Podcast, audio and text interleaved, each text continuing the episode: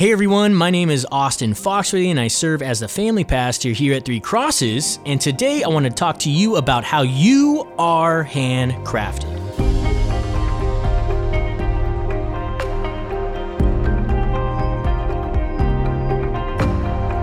One of the craziest times in my life was when I was graduating from high school. There was so much pressure to know exactly what you're going to do entering college and adulthood and for the rest of your life.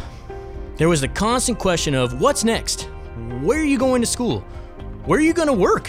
What will you be doing for the rest of your life? Are you going to get married to this girl? How many kids are you going to have? What are you going to do after that? Where will you live? Are you going to live there for long? Hurry up, decide now.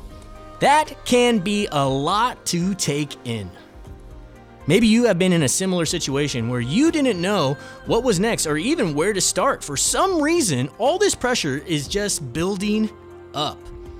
This can quickly be fed to you through the enemy's funnel of lies, making you feel like I am not good enough. I have no plan or a future.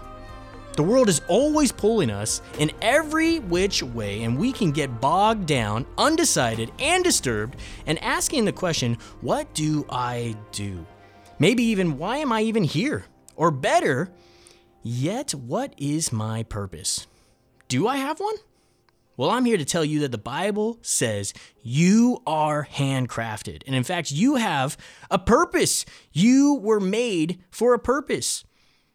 The book of Genesis says, Then God said, Let us make mankind in our image, in our likeness, so that they may rule over the fish in the sea and the birds in the sky, over the livestock and all the wild animals, and over all the creatures that move along the ground. Then the Lord God formed a man from dust of the ground and breathed into his nostrils the breath of life, and the man became a living being. The Lord God said, It is not good for the man to be alone. I will make a helper suitable for him. Now the Lord God had formed out of the ground all the wild animals and all the birds in the sky. He brought them to the man to see what he would name them, and whatever the man called each living creature, that was its name. So the man gave names to all the livestock, the birds in the sky, and all the wild animals. But for Adam, no suitable helper was found. And so the Lord God caused the man to fall into a deep sleep, and while he was sleeping, he took one of the man's ribs and then closed up the place with flesh. Then the Lord God made a woman from the rib he had taken out of the man, and he brought her to the man. And the man said, This is now bone of my bones and flesh of my flesh. She shall be called woman, for she has been taken out of the man. Here we see the creator of the universe decide to accomplish the supernatural. There's an agreement for an action, a purpose to make man in our own image, a relationship that was created from dust and now to glory. God creates a man and woman, and this was not an accident, but in fact a supernatural event creating man and woman in the image of God. We were made to know His love, share and live out His love for His glory. We were made for a purpose. You are handcrafted, created to do His works. And maybe you have struggled with the idea that life is without purpose, that you were a cosmic accident, a chance that just became. Maybe you wonder what you're doing here, but scripture reminds us and encourages us that we are not made by chance. Ephesians 2:10 says this, "For we are God's masterpiece. He has created us anew in Christ Jesus so we can do the good things he planned for us long ago."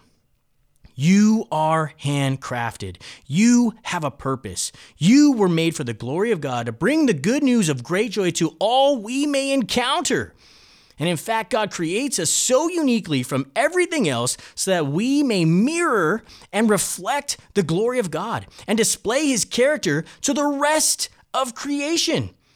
And because we're made in the image of God, we're able to participate in this thing called thinking, knowing, learning, and reasoning. God creates a setting for a relationship that is magnificent between a male and a female empowering and endowing them to have the unique capacity to mirror and reflect the glory of God together. And therefore, You have a purpose. You are handcrafted to bring the glory of God to everyone you may encounter, reflecting and mirroring His blessing to all people. And so, wherever you are in your walk with Jesus, graduating high school, leaving a job, in your family, leading your family, in a big decision making moment, remember and know that God made you for a reason, a purpose, and you are a masterpiece handcrafted to reflect and mirror the glory of.